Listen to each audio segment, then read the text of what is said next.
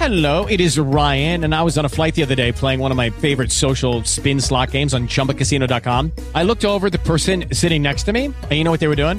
They were also playing Chumba Casino. Coincidence? I think not. Everybody's loving having fun with it. Chumba Casino is home to hundreds of casino style games that you can play for free anytime, anywhere, even at 30,000 feet. So sign up now at chumbacasino.com to claim your free welcome bonus. That's chumbacasino.com and live the Chumba life. No purchase necessary. VGW Group. Void were prohibited by law. See terms and conditions. 18 plus. Lucky Land Casino asking people what's the weirdest place you've gotten lucky? Lucky? In line at the deli, I guess? Aha, in my dentist's office. More than once, actually. Do I have to say? Yes, you do. In the car before my kids' PTA meeting. Really? Yes. Excuse me, what's the weirdest place you've gotten lucky? I never win and tell. Well, there you have it. You can get lucky anywhere playing at LuckyLandSlots.com. Play for free right now. Are you feeling lucky? No purchase necessary. Void where prohibited by law. 18 plus. Terms and conditions apply. See website for details.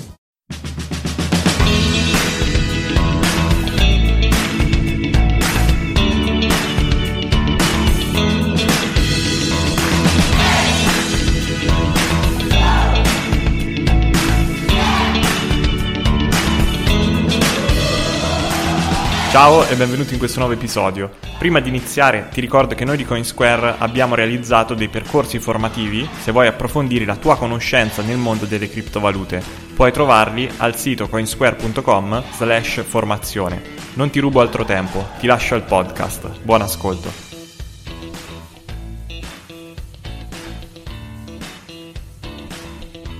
Ok, ecco, ecco Francesco. Ciao, come va Francesco? Ciao, ciao. Ciao, Beh, ciao. insomma, Ciao Francesco. abbastanza bene. Ciao. Allora, credo, per come è sistemato Zoom, che chi tra di voi parla entra a schermo, anche, anche in live su YouTube. Prova a parlare tu, Tiziano, vediamo se è vero. Prova? Sì, Mi sento? sì, sì, sì, sì, sì. perfetto. Allora, Ok. benvenuto Francesco. Noi siamo in live già da un po'. È una live... Ah, eh, ok. Era un po' improvvisata perché sono dal nuovo computer, non era prevista la live, eh, di anticipare questa live. E quindi intanto benvenuto. Partirei subito a questo punto perché Alving non l'avevamo previsto, forse tu l'avevi previsto, ma io non l'avevo previsto che l'Alving sarebbe stato effettivamente questa sera. Che ne pensi, del, che ne pensi dell'Alving? Eh, diciamo che lo commenteremo live, no? Quindi credo che ci man- credo che manchino Mancano due blocchi. eh, due blocchi, infatti, quindi è a momenti.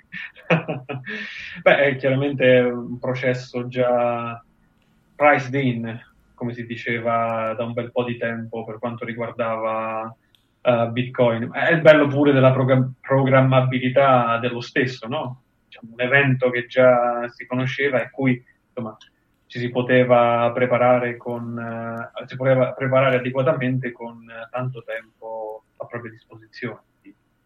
Perfetto, bellissimo. La cosa divertente, lo sai qual è? Eh. È che adesso, con la, la nuova, il nuovo tasso di inflazione, eh, quello di Bitcoin ha praticamente al di sotto di 0,2 punti percentuali rispetto al target della Federal Reserve, il target in Va all'1.8% anno. Sì. Esatto, esatto, esatto, è fantastico, insomma, il vero, il vero, il vero inflation targeting che vorrebbero tanto raggiungere loro signori. Che poi si E sta invece- avvicinando, no, nel senso si avvicinerà al- all'oro a quanto, per quanto riguarda lo stock to flow. Il- Ah, il sì, sì, Bitcoin sì, si avvicinerà sì, sì. abbastanza, cioè ancora l'oro no, nel senso l'oro avrà uno stock Beh, to sì, flow sì, più alto. ci si avvicina, dai, ci si avvicina. Certo, l'oro ce l'ha più alto. Per qualche annetto ancora, uno o due anni. Poi dipende. Beh, anche perché secondo quel rapporto, poi se, beh, insomma, se continua a seguirlo, voglio dire, eh, alla fine azzeccherò anche quell'altra di previsione, quella di 100.000, no? L'altra volta te l'avevo fatta la domanda, non mi ricordo. Era 100.000 avevi detto. Eh, oddio, non mi ricordo se era la prima o la seconda volta. Comunque me la ricordo perché poi tu dicesti che avevi intervistato un altro, un'altra persona, un altro ospite, e lui addirittura ti aveva sparato un milione. Ah, sì, Cristian Miccoli. Sono conservativo allora, insomma. Sì, e, e tu pensi che il- il- l'halving, diciamo, è già apprezzato? Eh, beh, dal punto di vista delle imprese, sì, anche perché voglio dire, è questo anche quello che significa denaro programmabile, no? eh, cioè, ci sono tanti, tanti critici che dicono eh, eh, la deflazione intrinseca, la deflazione monetaria di Bitcoin lo rende un pessimo strumento monetario, è impossibile per le imprese adeguarsi. Invece no, insomma, eh, se uno studia Bitcoin, eh, non dico a livello tecnico, a livello da dev, da sviluppatore, però insomma, eh, ad esempio, come credo di aver ripetuto anche l'altra volta, sono, essendo docente Bicademy, mi capita spesso insomma, di fare dei corsi e non solo per novizi, per beginners, ma anche insomma, per persone che sono un po' più interessate a scendere nei particolari. L'ultimo che ho fatto era l'autunno scorso a Milano e lì insomma, si è parlato un po' più approfonditamente di Bitcoin, insomma quelle nozioni che servono a chi ha intenzione di fare impresa insomma, con uh, questo tipo di criptovalute e praticamente arriva a conoscere la materia in modo più non da uh, profano, insomma, la maggior parte credo che ancora si sta avvicinando, però è in grado insomma di adeguarsi di conseguenza e apprezzare adeguatamente tutti i cambiamenti che avvengono all'interno di questo tipo di ambienti.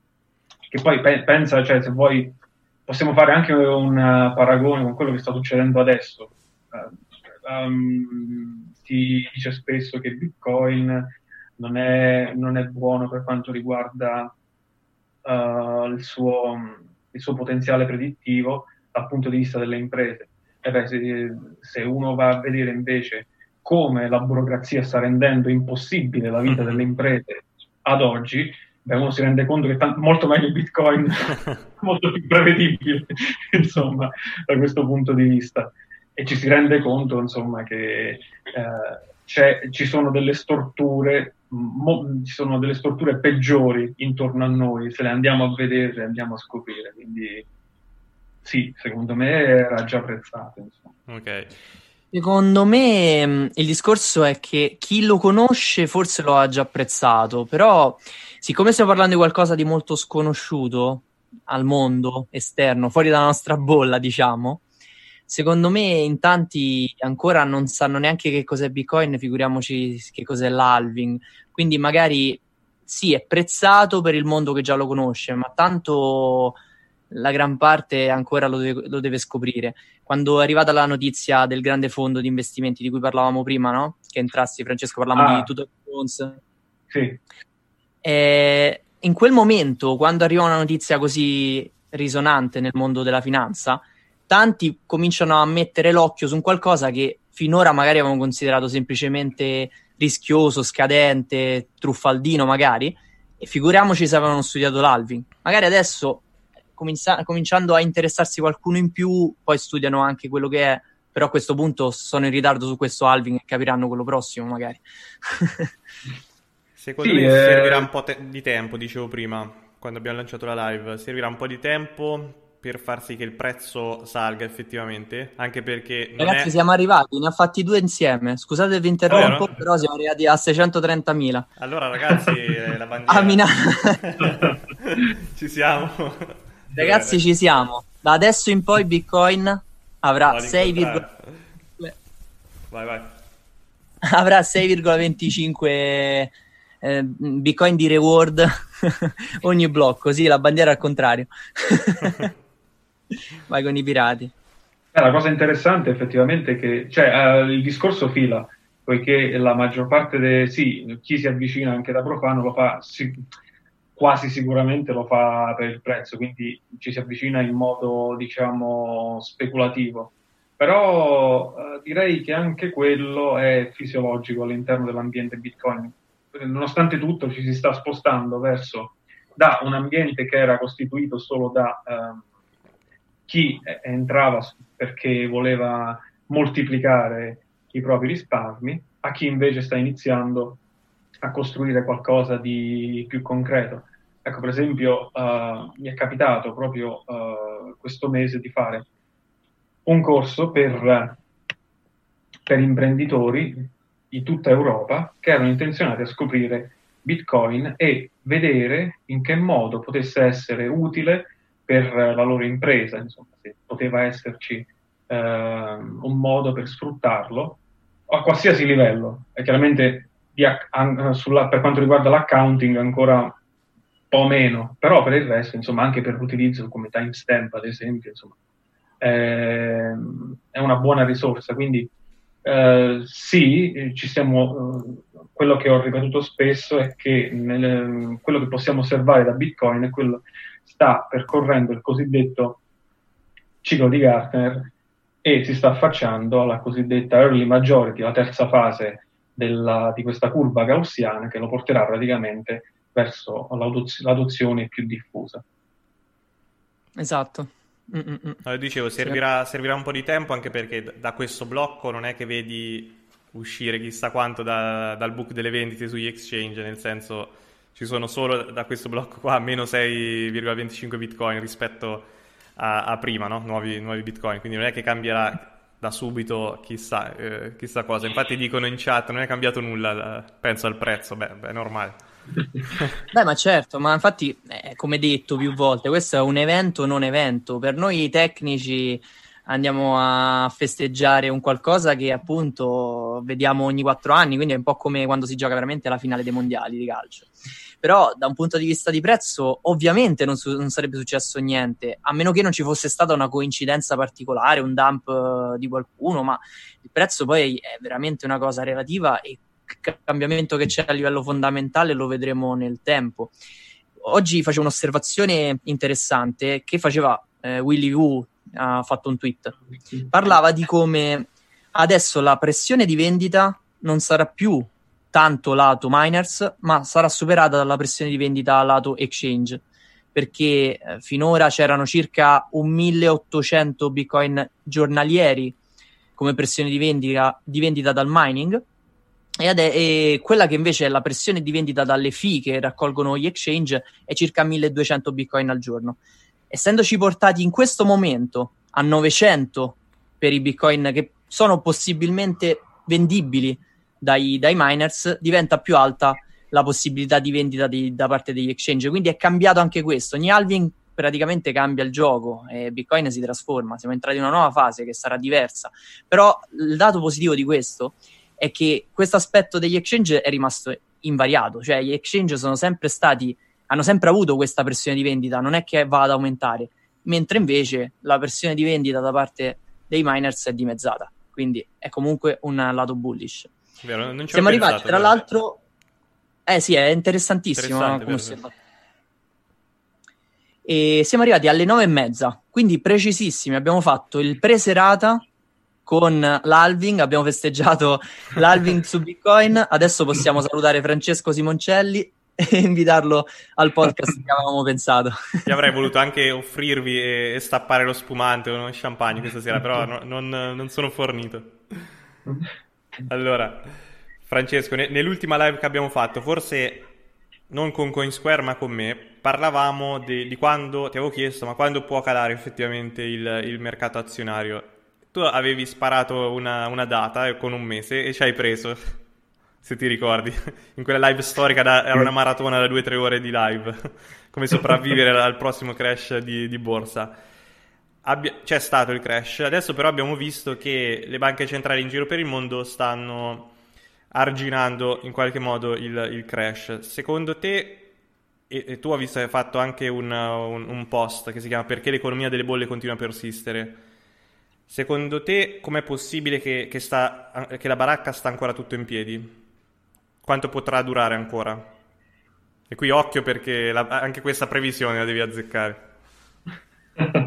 Sento già la pressione addosso, effettivamente. Vabbè, guarda, eh, oggi stavo vedendo un, un, dato interessante, il Jobless Claim negli Stati Uniti. Sì.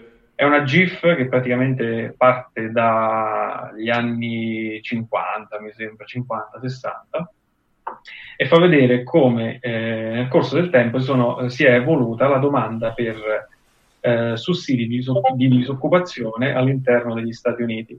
Eh, vediamo che alla fine è, la maggior parte del tempo è una sinusoide abbastanza regolare, poi arriviamo al 2020 e c'è praticamente il going to the moon, le, Sì. le jobless claim vanno eh, praticamente sulla Luna, una cifra che a vederla dal grafico sembra praticamente impossibile per una nazione come gli Stati Uniti.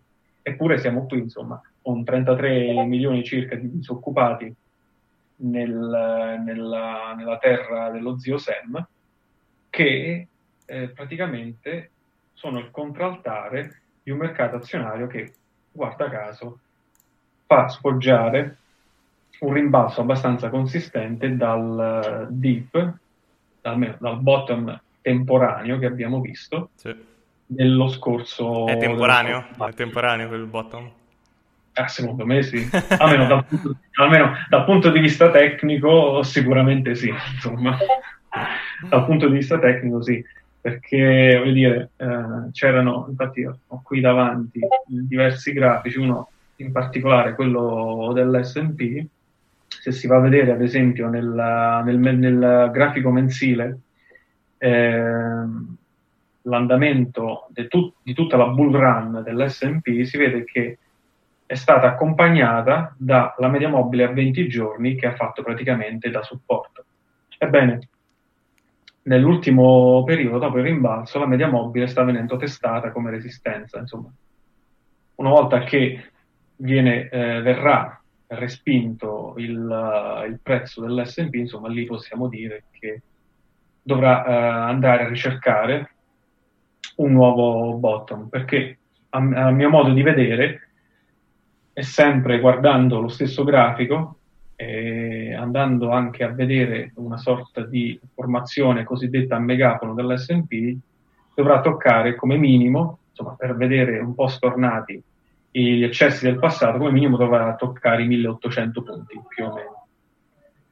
Però al di là di ciò, la, eh, la narrativa precedente al crash che abbiamo visto diceva che il mercato azionario dovesse essere in qualche modo lo specchio della nazione Sì. e in un certo senso eh, chi guardava i canali come la CNBC, MSNBC, insomma i canali finanziari, poteva anche crederci, perché vedeva addirittura che la disoccupazione è arrivata al 3,5% negli Stati Uniti. Sembrava che tutto andasse bene, insomma. Eppure sono bastati una manciata, eh, sono bastate una manciata di settimane per mandare in frantumi tutto quello che si credeva fosse solido, che fosse resiliente. Invece è stato distrutto da, ehm, da questo shock che si presuppone sia esterno. Mentre invece eh, la- le criticità che all'interno del panorama americano erano di vecchia data, come abbiamo anche visto nelle nostre live effettivamente. Basti pensare che già a settembre la Federal Reserve era entrata a gamba tesa nel mercato repo per cercare di stabilizzare ehm, la- le prime falle che iniziavano ad emergere nelle- nei mercati azionari. E stiamo parlando di un momento in cui il bilancio della stessa era arrivato a circa 3.700, 3.000 3.900 miliardi, se non sbaglio. E da lì in poi è cresciuto fino ad arrivare ai 6.200 miliardi di oggi. Insomma, addirittura 2.000 miliardi sono stati aggiunti in una manciata di settimane. È pazzesco. Sì, sì. Solo a Pazzesco. febbraio in giro per il mondo hanno stampato, tra virgolette, con il quantitative easing 3,9 trillion, che è tipo il 6,6% del PIL globale. Cioè, no, non Eh, sono noccioline. Resterà, resterà impunita questa cosa? No, vabbè. E quindi, eh, e quindi va- vado a risponderti Sì, alla sì, tua sì. domanda. Ehm, io ricordo che durante la crisi finanziaria precedente, With the Lucky Land slots, you can get lucky just about anywhere. This is your captain speaking. Uh, we've got clear runway and the weather's fine, but we're just going to circle up here a while and uh, get lucky. No, no, nothing like that. It's just these cash prizes add up quick. So I suggest you sit back, keep your tray table upright, and start getting lucky. Play for free at LuckyLandSlots.com. Are you feeling lucky? No purchase necessary. Void where prohibited by law. 18 plus terms and conditions apply. See website for details. Hello, it is Ryan, and I was on a flight the other day playing one of my favorite social spin slot games on chumbacasino.com. I looked over the person sitting next to me, and you know what they were doing? They were also playing Chumba Casino. Coincidence? I think not. Everybody's loving having fun with it. Chumba Casino is home to hundreds of casino style games that you can play for free anytime, anywhere, even at 30,000 feet. So sign up now at chumbacasino.com to claim your free welcome bonus. That's chumbacasino.com and live the Chumba life. No purchase necessary. Group. Void prohibited by law. See terms and conditions. 18 plus. quella del 2008, nella, eh, nella primavera del 2008 c'era JP Morgan che andava a eh, rilevare ciò che rimaneva di Bear Stearns a 2 dollari per azione.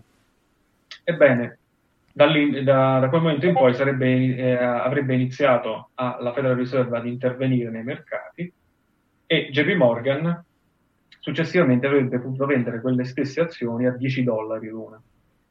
Ora, sappiamo tutti poi quello che è successo. Da Lehman, sebbene nell'estate il suo CEO era stato premiato come il miglior eh, banchiere eh, all'interno degli Stati Uniti, nell'ottobre, insomma, è andata eh, la Lehman Brothers, andò a gamba all'aria. Più o meno sei mesi da- dall'evento Bear Stearns.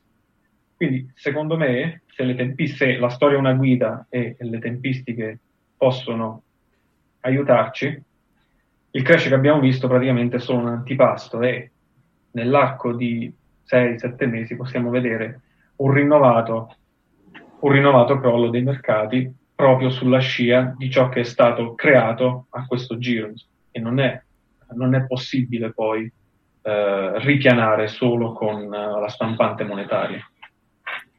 Infatti, Vai, ah, vabbè. volevo proprio parlare di questo con te, Francesco, proprio del discorso che appunto abbiamo visto un rialzo, appunto, come dicevi anche tu, importante sui mercati, su Wall Street, che sembra per tanti essere come se fosse il metro no? di, di paragone per capire se un'economia è sana. Però, come giust- giustamente dici anche tu, cioè, non può essere basato tutto su quanta produzione monetaria si ha, ma dovremmo vedere la produzione reale. In questo periodo abbiamo subito anche un qualcosa che era inaspettato, quindi abbiamo visto come c'è stato un blocco veramente inaudito a livello di produzione. Tutti- tutto il mondo si è bloccato, non solo un paese. Già se si fosse bloccato solo un paese sarebbe stato un problema. Ma adesso abbiamo visto e sta ancora continuando un blocco totale dell'economia mh, e della produzione.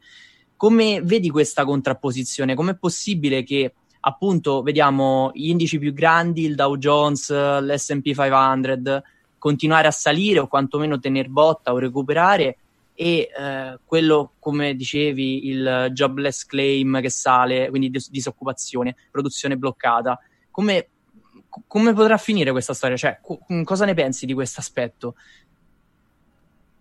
Allora, eh, da questo punto di vista, per quanto riguarda i rialzi dell'S&P ehm, in particolare, c'è da, c'è da notare una cosa. Le 500 azioni all'interno dell'S&P sono costituite da 495 che nel primo nel primo trimestre di quest'anno hanno sfoggiato un meno 10% di resa. Le uniche che sono cresciute sono le cosiddette FAMG, eh, Facebook, Amazon, Microsoft, Google, che praticamente rappresentano le uniche 5 che hanno sfoggiato un, un- un 13% di resa. Che Questo rappresentano che tutto l'indice praticamente, o quasi. Benissimo, esatto, esatto. E questo non è nient'altro che quello che successe nel eh, 2001, quando ci fu lo scoppio, poco prima lo scoppio della dot com, quando praticamente l'intero indice, l'intero indice del Nasdaq era tenuto in piedi da eh, Cisco, Dell, IBM e Microsoft. È la stessissima cosa, praticamente stiamo rivedendo la storia che si ripete. E questo da, cioè, da un, da un punto di vista di chi è all'interno di questi mercati significa che praticamente stiamo parlando di un eh, colosso dai piedi d'argilla. Voglio dire, ci sono ehm, una miriade di aziende, soprattutto piccole e medie alla fine, che sono lo zoccolo duro di una qualsiasi economia, visto che rappresentano come minimo l'80% della produzione all'interno di un paese, che praticamente prima che si verificasse il crash del- di marzo e non erano nemmeno uh, arrivati a lambire il picco pre-crisi, insomma, voglio dire, dopo tutta la vagonata di uh, stampa monetaria messa in piedi, l'ingegneria finanziaria anche sfruttata ai massimi livelli, non erano riuscite nemmeno a, a lambire il uh, picco pre-crisi, quindi c'era qualcosa che non andava. Lo stiamo continuando a vedere con questa disarticolazione, disconnessione tra un'economia che viene tenuta in piedi artificialmente attraverso il credito facile e chi chiaramente può accedere a quel credito facile, e invece un'altra economia che continua a uh, soffrire, soprattutto continua a portarsi sulle spalle quel doloroso deleveraging che dovrebbe essere invece sopportato da chi insomma va a costituire questa bolla. E soprattutto eh, sono uh, le cosiddette imprese zombie, come le definisce anche la banca dei regolamenti internazionali, insomma quelle imprese che nonostante vengano sovvenzionate artificialmente attraverso il credito facile, continuano a sprecare risorse e capitale. E, ehm, e questo praticamente è, è, noto, basta guardare, come dicevamo prima, gli indici summenzionati e si capisce che c'è una disconnessione senza, senza precedenti. E non solo questo, si parlava anche di produzione, infatti. E, ehm, giusto per mettere le cose in prospettiva, si parla spesso di, di metriche note a tutti, come il PIL ad esempio, però il PIL, il problema del PIL è che riguarda solo i prodotti finiti, quelli che vengono consumati. Um, per avere un quadro più completo c'è bisogno di inserire in una metrica anche i cosiddetti prodotti intermedi, e una, eh, di conseguenza un parametro molto più interessante è il cosiddetto gross output. Ebbene, ehm, in questo periodo di lockdown eh, la percentuale di gross output rimasta in piedi è il 10% del totale, quella rappresentata praticamente da prodotti farmaceutici e prodotti alimentari. Questo significa che ad oggi esistono 3.000 miliardi, eh, scusate, 30.000 miliardi di mancati pagamenti all'interno della, fili- della filiera dei prodotti finiti e, e i prodotti intermedi. Stiamo parlando di una cifra che supera di gran lunga il PIL degli Stati Uniti, ad esempio, che è di circa 21.000 miliardi. Se poi ci mettiamo, mettiamo insieme a questo, aggiungiamo a questi dati anche le filiere annesse agli Stati Uniti, arriviamo a 50.000 miliardi. E voglio dire, il PIL mondiale è di circa 80.000, insomma, sono delle cifre molto importanti. E, ehm, sono delle cifre molto importanti anche perché se consideriamo poi che, ad esempio, cir- l'insieme del, del, circolante dei depositi all'interno degli Stati Uniti eh, arriva a circa 14 mila miliardi, eh beh, le banche centrali devono darsi un po' da fare se vogliono salvare alla vecchia maniera l'economia, perché attenzione, purtroppo Purtroppo, per fortuna, a questo giro non basterà semplicemente salvare alla vecchia maniera come è successo uh, nel 2008 uh, eh, i, le realtà uh, connesse alle banche centrali e agli stati. A questo giro abbiamo una disconnessione delle supply chain che è molto importante. Questo significa che le, la disoccupazione, i prodotti creati, i servizi, i beni non possono essere non possono essere creati dal nulla e in poco tempo. Quindi ci sarà bisogno di un cosiddetto cuscinetto che permetterà alle persone di sopravvivere nel frattempo. E questo significa praticamente che il welfare state sarà gonfiato a dismisura. A sua volta questo significa che eh, le banche centrali in un certo senso saranno costrette a ricorrere al cosiddetto helicopter money. Beh, eh, quindi dobbiamo prepararci ad una realtà che sarà molto diversa rispetto a quella che abbiamo visto finora, perché altrimenti uh, o sarà in questo modo oppure ci saranno davvero le rivolte per strada, visto cosa hanno combinato a questo giro i pianificatori centrali. Che poi con mm. l'helicopter money la, la quantità di denaro emessa non si cancella, cioè rimane per sempre nel, nel sistema con l'helicopter money, quello vero e proprio. Eh? Bisogna vedere... Sì, sì Bisogna vedere se in America stanno facendo un helicopter money vero e proprio o se lo stanno finanziando normalmente con, uh, con il debito. Credo per ora che sia finanziato con il debito, però in futuro non escludo che facciano un vero e proprio helicopter money. Tu, tu, tu sai per caso se è, se è, un vero e proprio helicopter money? Quello americano? Quello che hanno sì. già fatto? La precisazione è necessaria perché al momento sì, stanno cercando di tirare in ballo praticamente le banche, insomma stanno cercando di farlo passare come, come prestiti agevolati. Il problema è che le banche a questo giro non si caricheranno del rischio, quindi tenderanno sempre a uh, non concedere il credito a quelle realtà di Main Street che sono con l'acqua alla gola, perché ricordiamolo che eh, ci sono ancora incombenti eh, delle bolle a livello eh, di Main Street che sono importanti, basti ricordare la bolla dei prestiti studenteschi, la bolla dei prestiti auto, il credito revolving, ehm, la, una nazione che praticamente vive um, la, una, gran, una, una, porzione importante della nazione USA che vive di food stamps. E, insomma, ci sono diverse cose che vanno considerate da questo punto di vista e sebbene all'inizio adesso insomma, stiano cercando di eh, parare il colpo attraverso uh, le banche, non sarà più possibile in futuro perché le banche si tireranno indietro, non saranno disposte a fornire eh, credito attraverso loro, il loro scudo, cioè non saranno disposte ad accettare il rischio, insomma, perché Main Street, nonostante tutto, è ancora, uh, come dice anche David Stockman, è ancora al cosiddetto picco del debito, perché, voglio dire, mh, tutte le bolle che, che, ho elencato prima si vanno ad aggiungere ad una situazione per la maggior parte dei giovani che è abbastanza disastrosa. Ecco, abbiamo parlato prima della disoccupazione che era arrivata al 3% e rappresentava la metrica di eh, riferimento dei canali mainstream, solo che quel tipo di disoccupazione comprendeva anche i cosiddetti lavori part-time.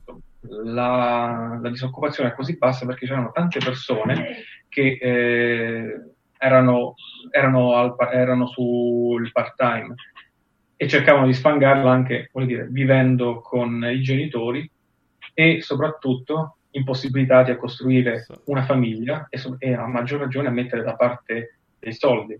Infatti, se nella crisi precedente gli americani, in particolar modo, avevano difficoltà ad, ad affrontare delle spese impre- impreviste di circa 1000 dollari se non vado errato, a questo giro siamo arrivati a 400 dollari. Insomma, la forchetta si è ristretta ancora di più. E quindi questo panorama che si presenta davanti alle banche non è affatto roseo e non saranno, secondo me, disposte a continuare il gioco dell'helicopter money attraverso di loro. E qui in chat è arrivata una domanda, domanda da inesperto, ma come farà questa liquidità ad arrivare anche nell'economia reale, perché se rimane nei mercati finanziari non ci sarà mai inflazione. Uh, allora, in, realtà um, nel corso del tempo quella liquidità, sebbene non tutta chiaramente, è percolata nel, nell'economia più ampia, perché a differenza delle metriche ufficiali per quanto riguarda l'inflazione dei prezzi, che la davano a circa il 2% nel, nel, tra l'1,5 e il 2% negli ultimi dieci anni, solo ultimamente le metriche ufficiali hanno, hanno stimato un 3%. In realtà, se eh, noi andiamo a, a, vedere, andiamo a studiare delle metriche indipendenti, come ad esempio il Chapwood Index e Shadow Stats di John Williams, notiamo che in realtà l'inflazione dei prezzi è corsa molto più in fretta rispetto alla percentuale che ci veniva detta. Lui, loro stimano intorno all'8-10% reale. E, ehm, per quanto riguarda invece eh, la liquidità che può scorrere all'interno del, dell'economia più ampia solo attraverso il welfare state, perché il welfare state in realtà è la spada di Damocle e soprattutto il tallone d'Achille del, dello Stato. Il suo, mettiamolo così, il suo maggiore punto di forza e il suo maggiore punto di debolezza, perché è attraverso di esso che continua a fare promesse a e soprattutto ad attirare persone sotto la sua ala, ma è anche attraverso di esso che perirà. Ok. Allora io vedo che mancano su Zoom 7 minuti perché credo che tu Francesco stai registrando forse? Possibile? Um, non lo so. Penso. Non lo so, sinceramente. O se no hanno introdotto il limite anche sulle videochiamate così, credo.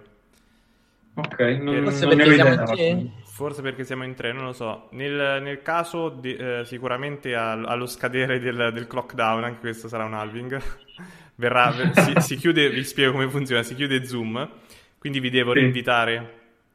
Quindi Ok. tra, tra sette minuti succederà, succederà questo. Tu- Ok. Intanto lanci un po' di birilli, fai un po' di intrattenimento. Maledetti.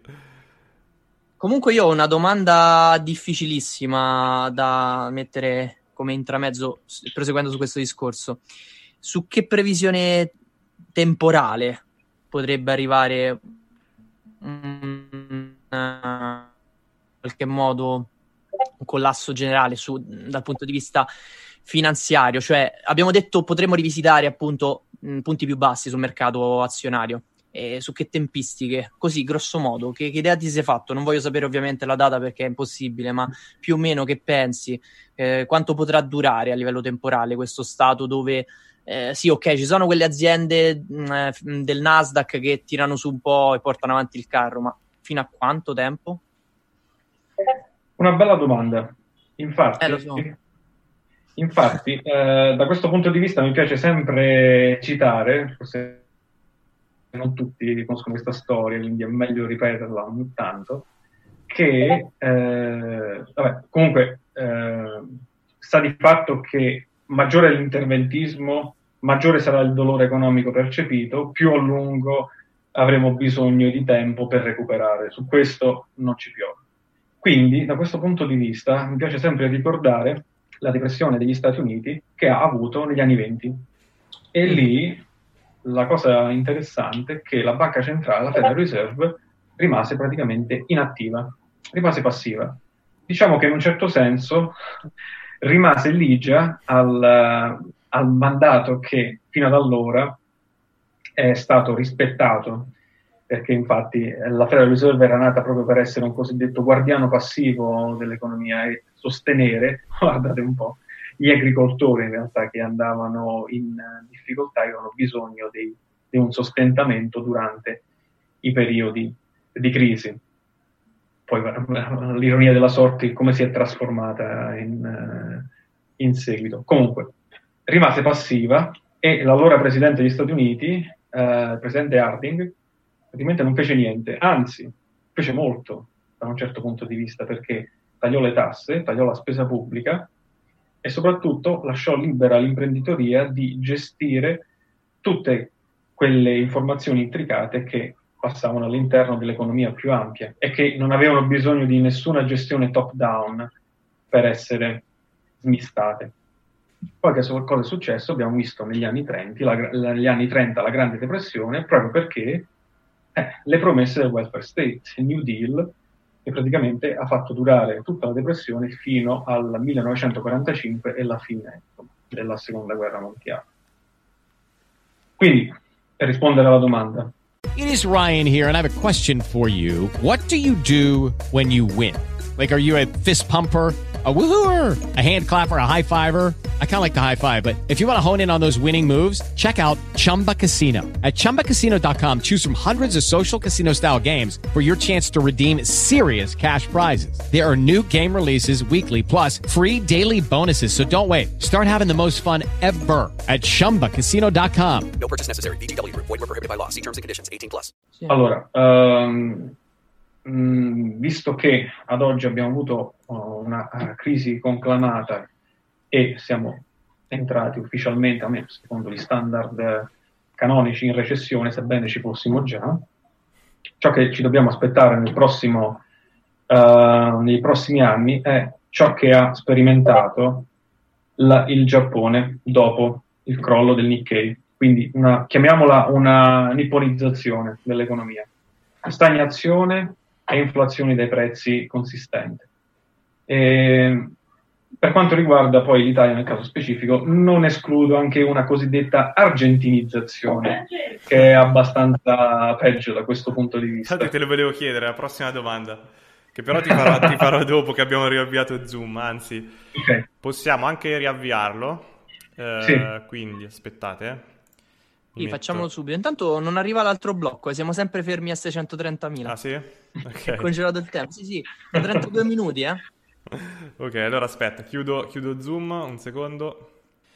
Allora, proviamo, proviamo. La prossima domanda era, secondo te qual è il prossimo stato dopo Argentina e Venezuela a sperimentare problemi di inflazione? Perché ho visto che lì ultimamente le persone iniziano a acquistare Bitcoin, almeno i volumi su local Bitcoin aumentano giorno per giorno lì. Eh, secondo te qual è il prossimo stato che può andare a fare una fine simile? Beh, eh, se è vero quello che c'era scritto oggi su alcuni siti di notizie, l'Iran, il prossimo sarà l'Iran, visto che eh, era una notizia di qualche giorno fa comunque che dicevano che addirittura volevano implementare una nuova divisa eh, e soprattutto togliere per decreto eh, un paio di zeri da quelli che si erano accumulati in quella precedente, insomma così. cioè, la, la- la cosa, di- la cosa divertente di, di questo tipo di persone è che praticamente non ha minimamente studiato la storia, poiché la storia è piena di questi tentativi e- ed è piena di tutti i fallimenti successivi. Basta guardare l'Argentina negli anni Ottanta, quando cambiò la divisa, che era ormai iperinflazionata, con il cosiddetto Austral.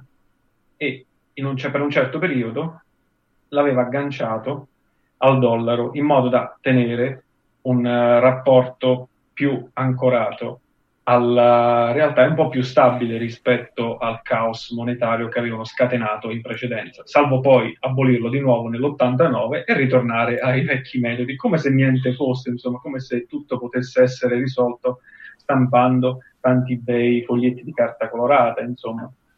E, mh, beh, da questo punto di vista, ecco, eh, diciamo, stiamo vedendo anche in, in questi paesi un po' più disagiati come, come Siamo tornati online. Sì, Ma però forse lo sai che dà c'è, problemi alla mia linea, eh? No, no, è la mia linea Eh, che sì. salta.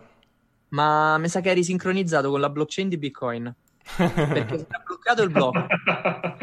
Siamo rimasti 42 minuti a 630.000. Adesso è arrivato il nuovo blocco e ti sei ricollegato. Il modem è un ASICS in realtà il mio. Mina in parallelo. Dai, potevi rinunciare a minare almeno adesso, su. Almeno uno lo potevi lasciare. Scusate, chiudo, chiudo effettivamente. Mannaggia. No, non, non cade mai la linea qua in studio e adesso cade. cade. Sulla live eh, in, in halving, peccato. Eh, vabbè, è il bello della diretta, non possiamo Sì, farci sì. niente. Sì, che Poi stavamo so se- dicendo? Eh, sul discorso della eh, appunto, della prossima, prossimo paese a rischio e dell'Iran. Esatto, esatto. Quindi riprendo oppure non so. Non so se siamo live su YouTube. Sì, Eh. dovremmo tecnicamente essere live perché mh, lo, lo rimanda direttamente appena mi si riconnette. Ok. Quindi prova a rifreshare la pagina, ma sicuramente siamo live. Ok, quando, quando posso, non so. Fatemi vedere un attimo. Allora, eh, a me adesso dice che su YouTube siamo offline, però su OBS mi dice che eh, la diretta in realtà c'è. Ok, beh, YouTube è sempre un po' in delay. Forse è un po' in delay, sì. E proviamo, dai, proviamo, proviamo. Prova a ripartire, sperando non ricade la linea. Ok. E quindi praticamente non, non hanno imparato niente dalla, dal dalla, dalla storia, dai precedenti storici, insomma, come, eh, come ogni volta che si presenta il nuovo, chiamiamolo sovrano illuminato, lui ha la soluzione, lui può eh, implementare il giusto socialismo e di conseguenza intervenire a suo piacimento. dell'economia cercando di fare il cosiddetto bene di tutti. E sotto i nostri occhi ci sono gli inevitabili disastri, ma chiaramente io non, non lo dico per doti divinatorie, doti di chiaroveggente, questo è semplicemente l'utilizzo di una metodologia chiara e coerente che permette di vedere che cosa succede appunto, eh, attraverso una serie di deduzioni logiche quando uh, un, un'entità uh, cerca di un complesso ed intricato sistema di informazioni volendo manipolarle. Bene, guardate, è successo proprio mh, mm, la settimana scorsa, se non vado errato, quando, quando in Italia, proprio qui in Italia, si è deciso di imporre per decreto il prezzo delle mascherine. La prima cosa che io ho scritto come commento dopo che è stata annunciata questa cosa, bene, avremo una carenza, sic- avremo sicuramente una carenza ed è così, è successo, insomma, cioè, non c'è bisogno della palla di vetro, cioè, poi ci sono i cosiddetti, purtroppo l'Italia è costellata dai cosiddetti empiristi, ovvero se non vedono non credono.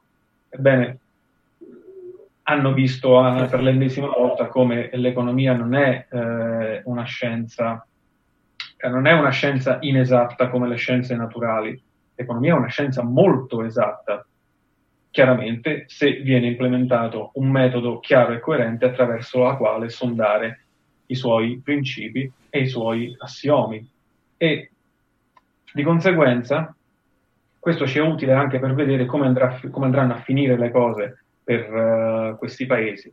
E fortunatamente ehm, la popolazione di questi paesi sta uh, cercando delle alternative, ma è normale che sia così, è, è, è, questo lo spirito, è questa l'anima del libero mercato, cercare le alternative per sopravvivere, per vivere meglio, per migliorare i propri standard di vita. E Bitcoin, io questo lo ripeto sempre, prima di essere sound money, prima di essere denaro sano ed onesto, permette alle persone di capire una teoria, permette di, um, permette di comprendere e studiare una teoria sana ed onesta, proprio perché la Bitcoin spinge e alimenta il risparmio, spinge e alimenta quel flusso successivo di risparmi che permette di creare uh, permette di creare e sviluppare tutte quelle imprese che meglio uh, soddisferanno le necessità e i bisogni degli individui. È proprio attraverso il risparmio che poi potranno crescere e svilupparsi quelle realtà che uh, rappresentano la ricchezza effettiva di una nazione. Con il denaro fiat invece quel, quel, quella ricchezza viene consumata, quella ricchezza viene depletata e l'abbiamo visto ancora una volta con il lockdown qui da noi, come quella ricchezza praticamente è stata consumata, come quella ricchezza è stata sprecata in una serie di eh, misure, prima di tutto liberticide chiaramente, e successivamente alimentanti dei, degli zombie economici che presenteranno un conto maggiore successivamente. Esempio tra tutti, all'Italia. eh sì. Che poi le, le, il discorso che fai è l'idea di capitalismo alla base, cioè l'idea di capitalismo è quella, è l'idea di, di, avere un risparmio, non quello che si pensa è quello che è stato degenerato ad oggi, no? Questo discorso che facevi sul risparmio. L'idea originaria del capitalismo, per come viene inteso oggi, è tutto deviato, perché un capitalismo con una Fiat stiamo parlando di un qualcos'altro. Sì, esatto. Infatti, da questo punto di vista vorrei eh, sottolineare una cosa perché è molto importante, poiché ehm, keynesiani e monetaristi uh, al seguito hanno una, non hanno una teoria del capitale loro, loro, nel loro corpus teorico, se così si può chiamare. Ehm, non ce l'hanno, per loro il capitale è tutto omogeneo, per loro non esiste capitale eh, diversificato, per loro non esiste il tempo con, eh, attraverso il quale poter allocare in modo migliore il capitale. In realtà, e infatti poi da qui nasce il cosiddetto l'eutanasia del rentier eh, di Keynes, praticamente, che uh-huh. vede il risparmio come una, un mero accumulo, non capendo che il risparmio in realtà è un flusso, è un flusso di conoscenza, è un flusso di tempo, è un flusso di risorse reali, anche in manodopera. mentre invece l'accumulo è eh, tutt'altra cosa, non riguarda assolutamente questo tipo di, ehm, questo tipo di fattori, perché questi fattori possono lavorare meglio e possono lavorare in, eh, in modo eh, sinergico solo in un'economia in cui l'informazione può viaggiare in modo scevro da perturbazioni e ovviamente questo Bitcoin lo permette, tra l'altro. Infatti da noi eh, non si è capito perché purtroppo eh, il governo che rappresenta in questo momento l'Italia non ha la minima idea di che cosa significa fare impresa, avere un'attività. Altrimenti saprebbe che un'attività, sebbene sospesa temporaneamente, ha dei costi vivi che devono essere sostenuti Certo. e non si può fare altrimenti. L'allocazione eh, della, delle risorse all'interno di quell'attività viene sospesa e di conseguenza non solo viene sospesa per quell'attività, ma per tutte le altre, per tutta la filiera che c'è intorno.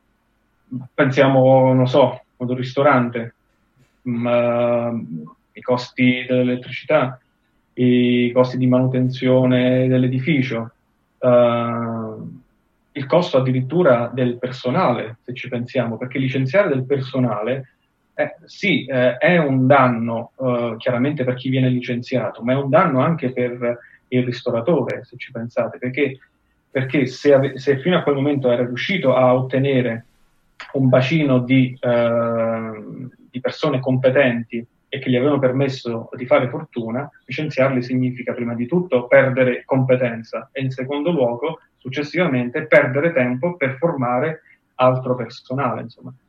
Non parliamo minimamente poi delle compagnie aeree, dove ci sono ulteriori costi, oppure dei centri commerciali. Insomma, la, ehm, il panorama economico è costituito da una serie diversificata di entità che lavorano tra di loro in modo sinergico e senza una pianificazione centralizzata. Io consiglio a tutti, per capire questo punto, di leggere un bellissimo saggio di, Leon, di Leonard Reed degli anni 50 chiamata, chiamato Io la matita.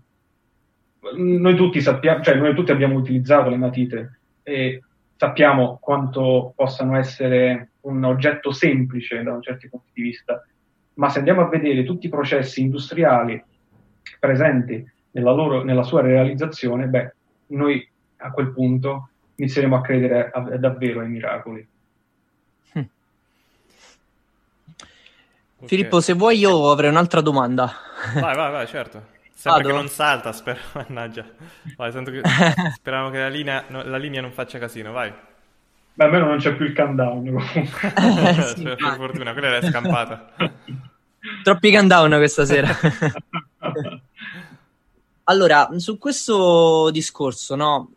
Io spesso valuto un'idea che magari qualche piccolo paese, vista proprio eh, visto il fallimento che ha nella gestione monetaria, possa valutare una, un'adozione di Bitcoin come riserva monetaria. Quindi invece di adottare una riserva monetaria, magari come adesso il dollaro, quindi una fiat di un altro paese, qualcuno usare Bitcoin stesso magari come riserva monetaria del proprio paese, quindi metterla all'interno della propria banca centrale, come magari una volta era l'oro. Tu che ne pensi? È uno scenario plausibile questo? C'è una possibilità che qualche piccolo paese in futuro possa valutare questa cosa qui? Posso essere sincero? Sì, certo. spero di no. Ok.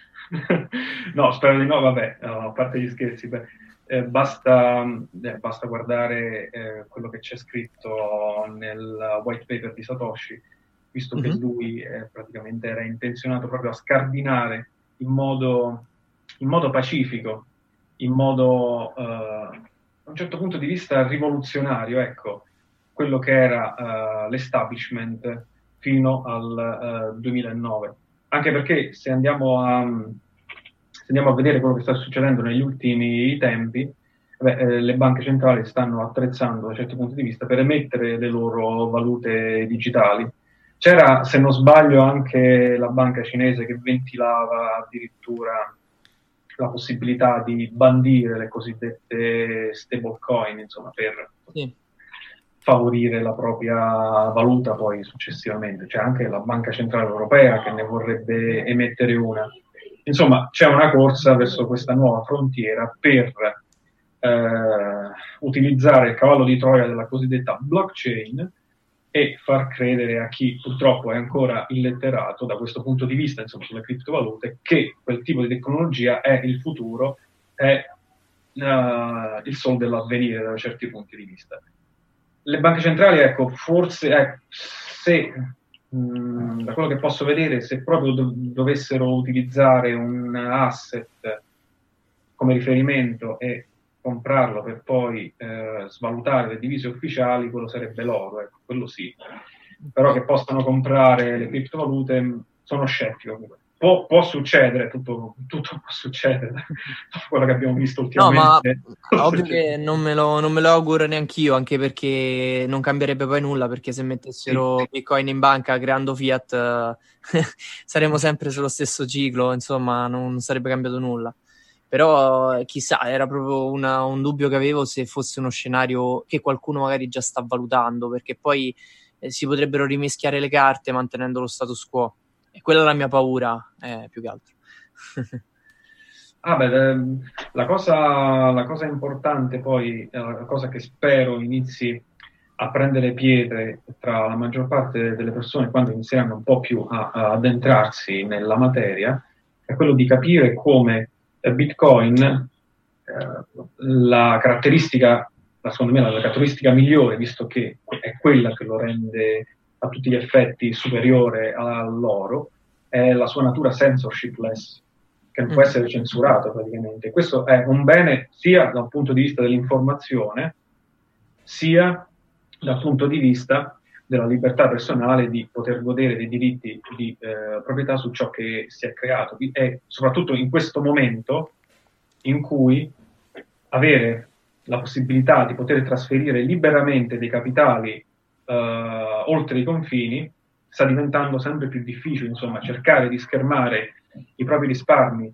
da, uh, dall'invadenza ecco, del virus dello statalismo, del virus della burocrazia, uh, del virus dell'inflazione anche, insomma. Sono questi i veri pericoli che uh, stanno attanagliando le vite e eh, i risparmi delle persone. Ebbene, la natura censorshipless di Bitcoin va a curare, va a sanificare queste, eh, queste malattie che sono state introdotte dalla pianificazione centrale Ebbene, cioè, vuol dire, questo qua è, mh, mm, è, l'antitesi proprio dello spirito delle banche centrali, quindi per questo motivo credo che se mai lo dovessero fare perché sono disperate fino all'irrecuperabile, insomma, Oggi, guarda, perso tutta la credibilità. Leggevo il, il report macroeconomico di Paul Tudor Jones e parlava più o meno anche di questo, nel senso lui ha proposto vari asset che permettono di proteggersi dal, dall'inflazione, c'era anche Bitcoin, e ha diviso questi asset per quattro categorie che erano eh, il loro potere di... Eh, sarebbe la, la riserva di, di, valore, cioè il, la capacità di, di, di, mantenere il loro valore nel, nel tempo, l'aveva diviso per affidabilità, il terzo non mi ricordo, il quarto era per eh, la portabilità. E Bitcoin aveva, cioè, e Paul aveva assegnato il valore più elevato di tutti quegli asset mm. sulla portabilità a Bitcoin, perché ha fatto il caso proprio in caso di un'apocalisse o, o di una guerra. Spostare l'oro è difficile, spostare i lingotti d'oro è difficile, se devi cambiare confine, eh, se devi cambiare stato spostare cash sopra una certa cifra può eh, essere difficile, spostare Bitcoin no. Quindi aveva assegnato il valore più alto di tutti gli asset su portabilità a, a Bitcoin. E aveva assegnato anche il più basso invece su affidabilità, perché diceva Bitcoin ancora eh, tutto sommato è nato da poco, quindi eh, alla fine eh, ci può pure stare, ci può pure stare. Anche se ma- matematicamente magari è, è, il più sicuro su, su affidabilità rispetto agli altri asset. Però vabbè, è un asset tra, tra quelli che aveva proposto, quel, era quello più recente. Quindi la, cosa, la, cosa, la, cosa, interessante di questo discorso è il fatto che eh, molte persone ti, ti, dicono che infatti è, ancora non è affidabile e tirano in ballo le cosiddette eh, curve di adozione per quanto riguarda altre tecnologie che si sono susseguite nel corso della storia. Ecco basti pensare, non so, agli elettrodomestici, per esempio, a computer, televisioni, ecco, che man mano che ci siamo spostati verso la cosiddetta era informatica, queste curve sono fatte sempre più eh, verticali e repentine per quanto riguarda l'adozione. Ciò che non si vede però da questo punto di vista è che eh, que- ognuna di queste tecnologie è andata a ehm, rinnovare, a rivoluzionare un settore che mh, era marginale dal punto di vista della pianificazione centrale. Insomma, interessava poco certi, sotto alcuni punti di vista. Prendiamo, mh, prendiamo Uber, per esempio. È chiaro che all'inizio ha fatto un po', ha fatto un po arrabbiare il, i tassisti canonici, però insomma il, la pianificazione centrale, lo Stato si è limitato a guardare e osservare quello che accadeva senza entrare troppo nel merito. Infatti adesso, bene o male, coesistono. Questo per dire che si tratta sempre di settori in un certo senso marginali alla pianificazione centrale. Bisogna ricordare che Bitcoin va a rivoluzionare un settore che è stato monopolizzato dalla pianificazione centrale, dalle banche centrali e dallo Stato negli ultimi cento anni. Insomma, è qualcosa di eh, praticamente che non si era mai visto, un qualcosa che sfugge a tutte le logiche di controllo da parte degli individui, eh, da, dai gruppi di individui che intendono utilizzare questo strumento per eh, perturbare i segnali economici a, a, favore dei loro clientes all'interno uh, dell'economia. Quindi il fatto che ci stia volendo diciamo, più tempo del previsto è proprio questo, poiché viene eh, viene la, la, sua adozione in un certo senso viene ostacolata anche attraverso la propaganda e quant'altro. Ne abbiamo vista a iosa negli ultimi dieci anni e nonostante tutto Bitcoin è sopravvissuto. Eh, proprio a, come direbbe Nassim Taleb, a, a riprova della sua antifragilità. Sì. E, e, quindi ecco, eh, il fatto che ci stia mettendo più tempo del previsto non è, non è ehm, non è una, un punto di svantaggio, anzi sta dimostrando un asset eh, molto interessante da questo punto di vista e che può fare davvero la differenza nel futuro. Ok. Eh, credo allora, tu Francesco mi avevi dato la disponibilità per un'ora, credo che già, abbiamo già superato. Quando vuoi puoi... Vabbè, puoi... se ci sono altre domande non so, nessun problema. Ok, vediamo. Uh, Chiedi se c'è un modo per chiudere le banche centrali. Esiste? Potrebbe esistere? Ah, questa è, una domanda, questa è una bella domanda. Questa è una bella domanda, lo sai perché? Allora, uh, guarda caso, guarda caso, io stavo leggendo la settimana scorsa un bellissimo articolo sul Financial Times. Un bellissimo articolo sul Financial Times che praticamente eh, sottolineava come, sottolineava la possibilità, addirittura la possibilità e la realtà di un fallimento della, di una banca centrale. E non stiamo parlando di una banca centrale del terzo mondo, del sud-est asiatico o di qualche altra banca centrale sconosciuta, stiamo parlando della BNS, la Banca Nazionale Svizzera. Questo perché negli ultimi anni si è eh, praticamente eh, ammesso in pancia a ritmi davvero forsennati parecchie azioni del mercato statunitense. E con un crash de, come quello che abbiamo visto a marzo, ad esempio, eh, con il crash che abbiamo visto a marzo, poi chiaramente il suo bilancio è stato fortemente intaccato. E nonostante quello che si può dire riguardo una banca centrale che può continuare a stampare a IOSA poiché il suo debito è in, nella divisa interna, diversamente ad esempio a quello che era successo in Islanda nel 2007, anche una banca centrale che ha il debito in divisa interna può andare fallita. E c'era quel bellissimo articolo, c'è quel bellissimo articolo sul Financial Times, lo potete andare a recuperare, dove diceva che dove andava a uh, sottolineare quello che in realtà aveva già detto il Fondo Monetario Internazionale nel 2013 con un suo report. E, praticamente in questo modo va, si va a intaccare la credibilità della stessa e di conseguenza diventa lo zimbello a livello internazionale come, eh, e, non torna, e non è più un punto di riferimento per quanto riguarda la solidità di un paese e soprattutto la fiducia. Eh, è quella in realtà la vera moneta di scambio al giorno d'oggi nel sistema monetario fiat di cui godeva prima e, e, su cui poteva contare per quanto riguardava l'accettazione della propria valuta. Ok, qua c'è un'altra domanda interessante. Come evolverà la, la, guerra commerciale tra Cina e Stati Uniti? L'Europa da che parte potrebbe schierarsi? Sempre che non smetta di esistere, sempre che non smetta di esistere nel frattempo. eh, questo, questo, è interessante perché eh, eh, non, allora, eh, vado a vedere subito per darvi eh, la, sì. la, la, data esatta di quando l'ho scritto.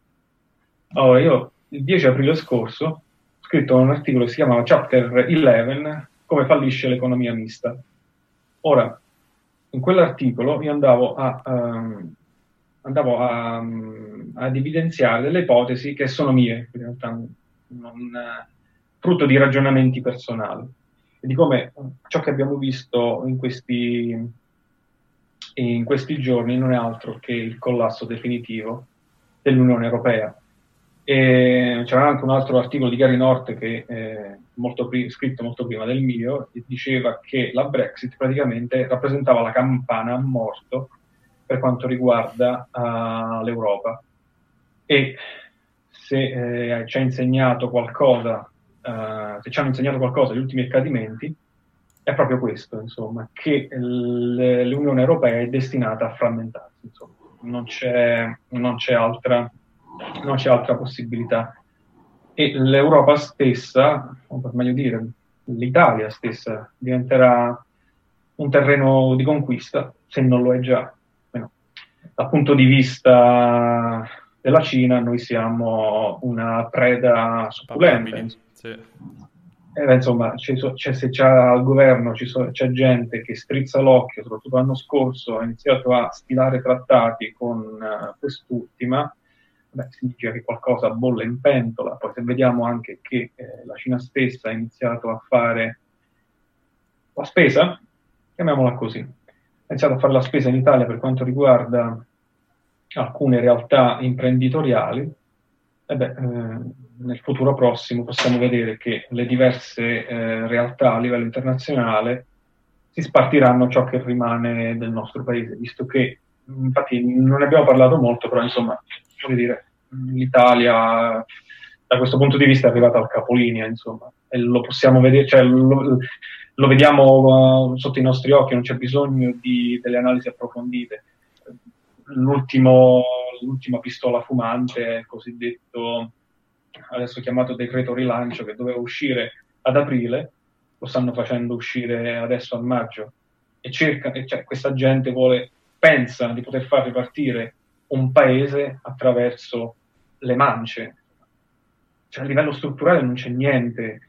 Sebbene eh, si possa criticare Draghi per quello che ehm, ha fatto nel corso del, della sua presidenza alla BCE, dal whatever it takes in poi, quando diceva che l'Italia necessitava di riforme strutturali, soprattutto dal punto di vista fiscale, visto che le tasse sono un qualcosa di opprimente, la spesa pubblica lo stesso, eh, per non parlare della burocrazia, insomma, un paese che sopravvive, eh, che, no, scusate, che vive di, almeno una parte vive di burocrazia, non è un paese che a tutti gli effetti può uh, avere voce in capitolo per quanto riguarda una crescita sostenibile a lungo termine.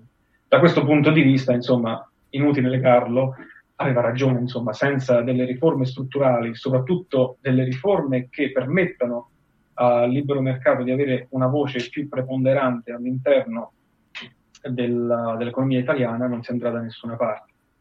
C'è anche un altro articolo che ho scritto qualche giorno fa su LinkedIn dove, dove cercavo di dire il, mio, il, il messaggio era uh, pretendete meno Stato e cercate di eh, operare voi le vostre scelte all'interno dell'economia, perché quella è in realtà la chiave di volta che permette alle persone di fare quello switch e quindi iniziare ad aprire la mente verso delle, delle tematiche, degli approfondimenti un po' più uh, uh, sound, un po' come, eh, da lì praticamente poter anche capire come Bitcoin può essere utile. E da questo punto di vista, se me lo permetti, e poi, e poi chiudo, um, spero, uh, se non ci saranno intoppi, uh, per giugno, dovrebbe, per il decennale anche del mio blog, dovrebbe uscire uh, il mio libro per quanto riguarda è un continuo, diciamo, un seguito del primo, e va ad analizzare diversi, diverse fallacie economiche che ancora persistono nell'ambiente di mercato. Ad esempio, vado ad analizzare diversi, diverse fallacie come quelle riguardanti so, il deficit, le tasse, l'inflazione, diversi argomenti. Chiamiamolo un vademecum, un vademecum agile e veloce che permette di avere, di disporre di una metodologia chiara attraverso la quale poter sondare un, uh, un ambiente che è sempre in continuo mutamento. E quindi avere queste, questi strumenti permette di conseguenza di poter fare delle scelte molto più ponderate e soprattutto fare a meno di, dei cosiddetti pianificatori centrali che ad oggi sono arrogati il diritto anche di scegliere su cosa fare, cosa fare del nostro corpo. Ok. Ultima domanda, anche perché vedo che abbiamo di nuovo il timer maledetto di, di, di Zoom. Già. Quindi dobbiamo, sì, dobbiamo essere brevi. Eh, ho visto che sui vari report sia di Paul Tudor che di, che di Ray Dalio iniziano a temere per le obbligazioni a lunga scadenza in caso arrivi una grande inflazione monetaria. Secondo te quindi le, le obbligazioni a lunga scadenza sono un asset sicuro? Cioè quelle americane anche? Sono un asset sicuro oppure, oppure no? Eh, risposta secca. Vai, ok. Sono l'unico. Allora, io... allora, io due anni fa, eh, in un post di, di, dell'8 di giugno, scrissi eh, che eh, era quello il momento per pensare di in, investire nelle cosiddette obbligazioni a breve termine, i cosiddetti T-bills, quelli a 90 giorni. Sì, sì, sì. Praticamente permettevano di avere un rendimento decente per tutte quelle persone intenzionate a, uh, ad ottenere qualcosa dai loro risparmi. Chiaramente si parla sempre di individui che vogliono uh, mettere in prima linea i propri risparmi e quindi rischiare, hanno una propensione al rischio maggiore. Questo non era un'indicazione per la maggior parte delle altre persone. Quelli un po' più cassettisti, insomma, per quelli ad esempio c'è la Dow to Gold Theory, che è molto più adatta a loro, visto che si fanno un paio di trade ogni decennio e di conseguenza stanno, stanno meglio così, stanno bene così. E quindi in quello era il momento e c'era anche, eh, continuava l'inversione della curva dei rendimenti, quindi da un certo punto di vista era profittevole andare sulle eh, obbligazioni a 90 giorni e quindi ehm, sp- ehm, staccare un profitto e soprattutto uscire subito da quel uh, mercato. Ad oggi, se non sbaglio, ormai il, le obbligazioni prezzano intorno alle cifre più basse della storia del mercato obbligazionario sì. statunitense, in un momento in cui il, il deficit eh, dello zio Sam si appresta ad arrivare a cifre esorbitanti, per non parlare del debito pubblico, insomma. Questo significa che le basi attraverso le quali poter eh, pensare, almeno sia per gli investitori cassettisti, anche per quelli un po' più a breve termine, di, eh, se, se, se, dovessero pensare di uh, arri- arrivare a uh, investire in quel tipo di obbligazioni, beh, si dovrebbero, uh, nel prossimo futuro si dovrebbero aspettare addirittura dei tassi negativi, quindi quello sarà proprio il segnale definitivo che eh, qualcosa si è rotto definitivamente all'interno dei mercati azionari e obbligazionari poiché um, la, la, sequenza sarà questa. Inizierà prima, la rottura inizierà prima nei mercati azionari, proseguirà nei mercati obbligazionari e infine andrà ad intaccare i mercati delle valute, quando avremo una inflazione più che consistente che andrà a, insomma, a, a erodere quel poco che rimane di potere d'acquisto della banda di valute fiat che abbiamo oggi. Ok, io ti ringrazio per, anche per questa sera, bellissima live. Peccato i problemi tecnici, però è stata l'unica volta questa qua che non è stato problema causato da me, perché le altre volte altrimenti i problemi sono causati solo, solitamente da me.